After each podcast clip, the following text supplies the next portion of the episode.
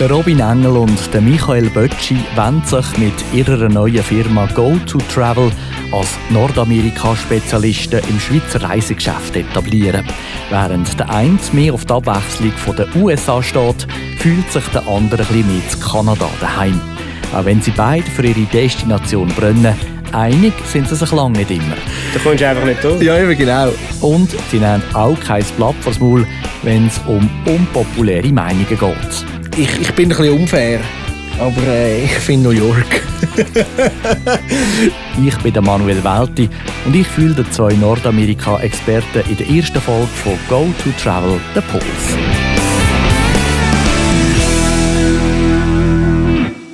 Michael Bötschi, fangen wir am besten gerade mit dir an.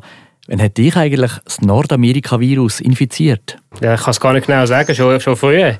Ich glaube, die erste Reise habe ich mit zwei gemacht. Meine Götti hat dann gewohnt in äh, Midland, Michigan.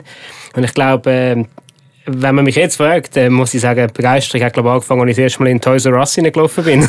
Das hat es zu dieser Zeit noch nicht gegeben. ja, jetzt gibt es auch nicht mehr. Jetzt gibt es auch nicht mehr, siehst du, wie alt wir schon sind. Ja.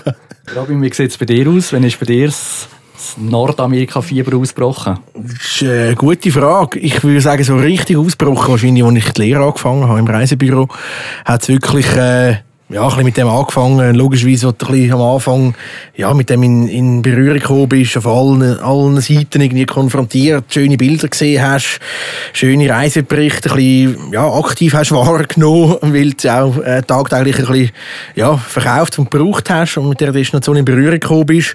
Und dann logischerweise auf diesen zahlreichen Reisen, die du dann selber unter, unternommen hast, irgendwann einmal, bist du selber lustig geworden, hast die Sachen nicht nur immer lesen und schauen, sondern einmal selber ein bisschen ja, bereisen in dem Sinn. Und dann, ich glaube, spätestens dann hat es der Ärmel reingenommen, ja, definitiv.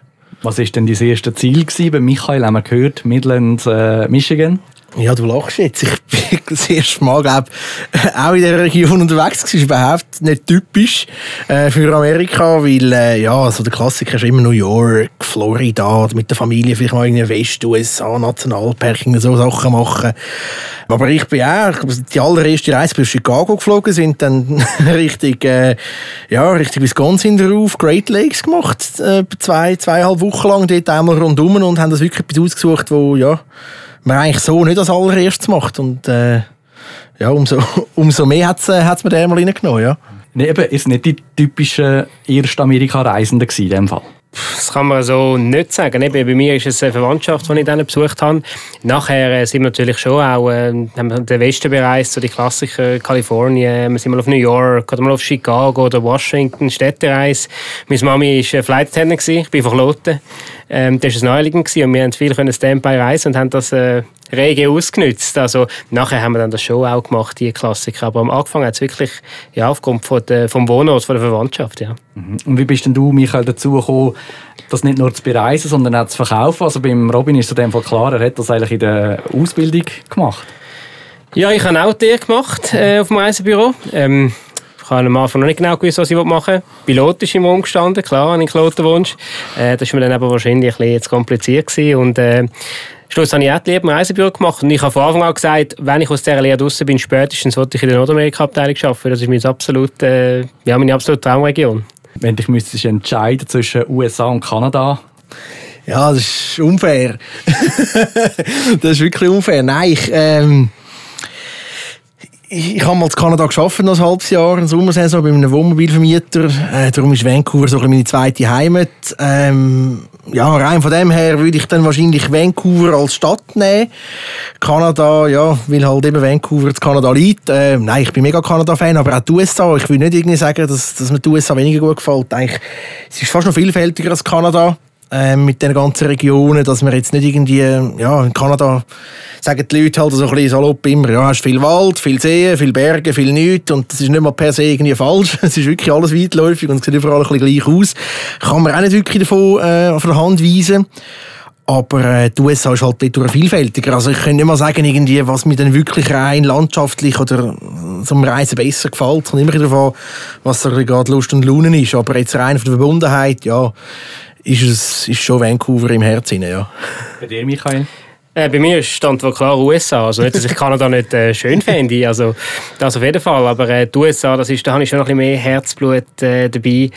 Ähm, jetzt auch, bin natürlich jetzt zwangsläufig die letzten ja, paar Monate paar Jahre habe ich nicht können über und wenn ich jetzt wieder könnte gehen, dann wäre es klar irgendeine Destination in den USA. Wo ist eigentlich gar nicht so wichtig, einfach wieder so ein bisschen das äh, USA-Feeling spüren.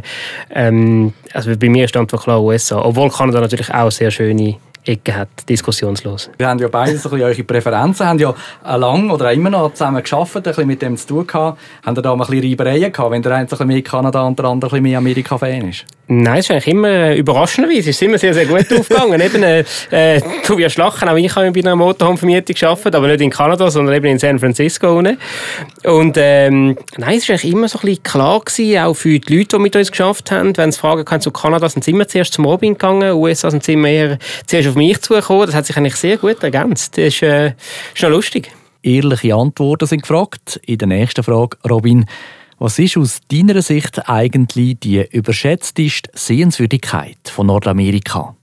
Ich, ich bin ein bisschen unfair, aber äh, ich finde New York. ich, ich, ich weiß auch nicht. Ich, es ist so ein bisschen Hassliebe irgendwie. Ähm, und jetzt wahrscheinlich geht es etwa 10 Sekunden und widerspricht der Kollege da nämlich wieder mit vollem Rohr.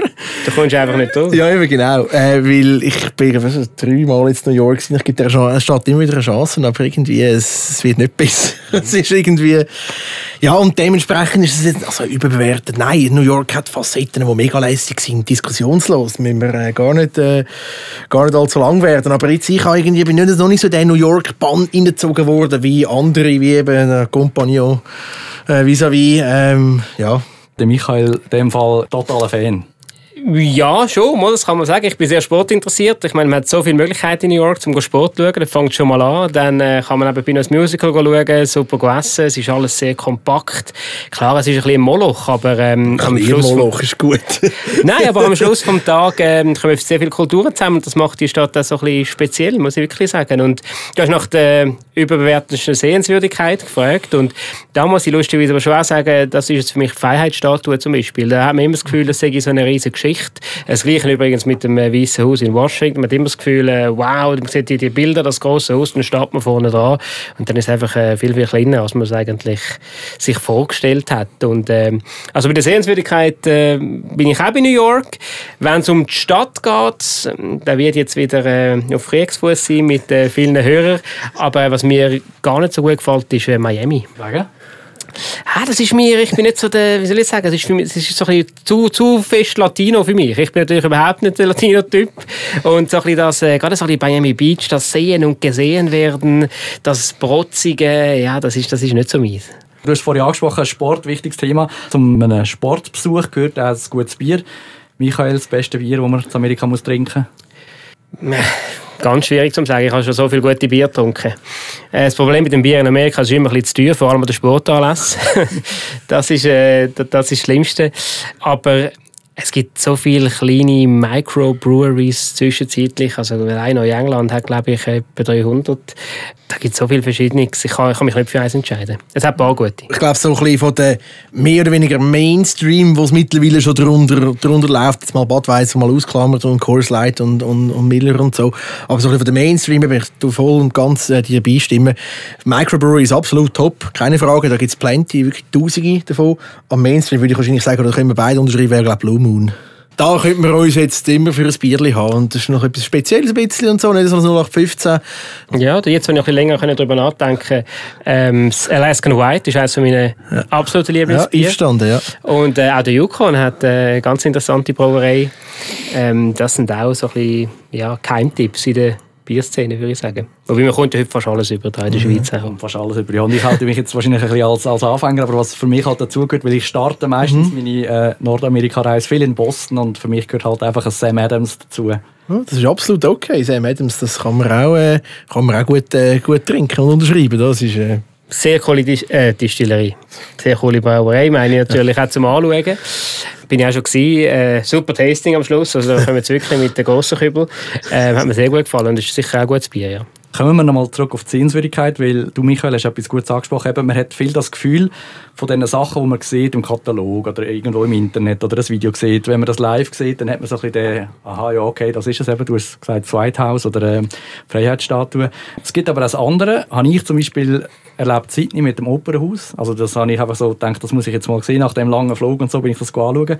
Gibt es für euch so einen Moment, wo ihr zu Amerika oder zu Kanada kennt oder das gesehen habt und denkt, wow, das ist in echt noch viel genialer? Also ich habe schon Bilder gesehen vom Big Bend National Park in Texas. Das ist einer meiner absoluten Lieblingsnationalparks. Und ähm, auf den Bildern sieht man halt immer so ein bisschen die, es ist meistens ist das Thema irgendwie die illegalen Einwanderer, die über die Grenzen kommen. Man sieht die trockene Wüste, die Weite.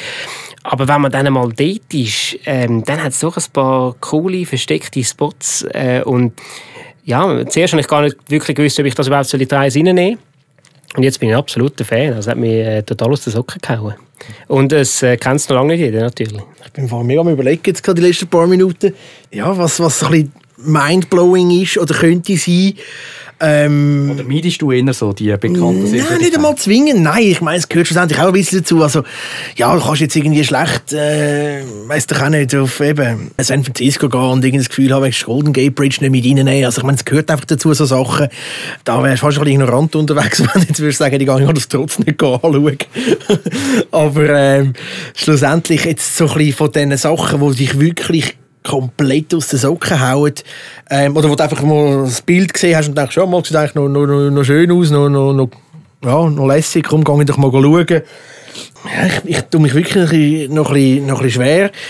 Was mir jetzt eine der letzten Reisen, die ich gemacht habe, mega gut gefallen hat, wo ich immer schon ein bisschen auf dem Radar hatte und auch schon mal war, aber nicht so mega ja, schon warm geworden. Vielleicht hat das Wetter einfach nicht so passt. Ist die Region äh, im Nordwesten, oben Oregon, Washington, Pacific Northwest.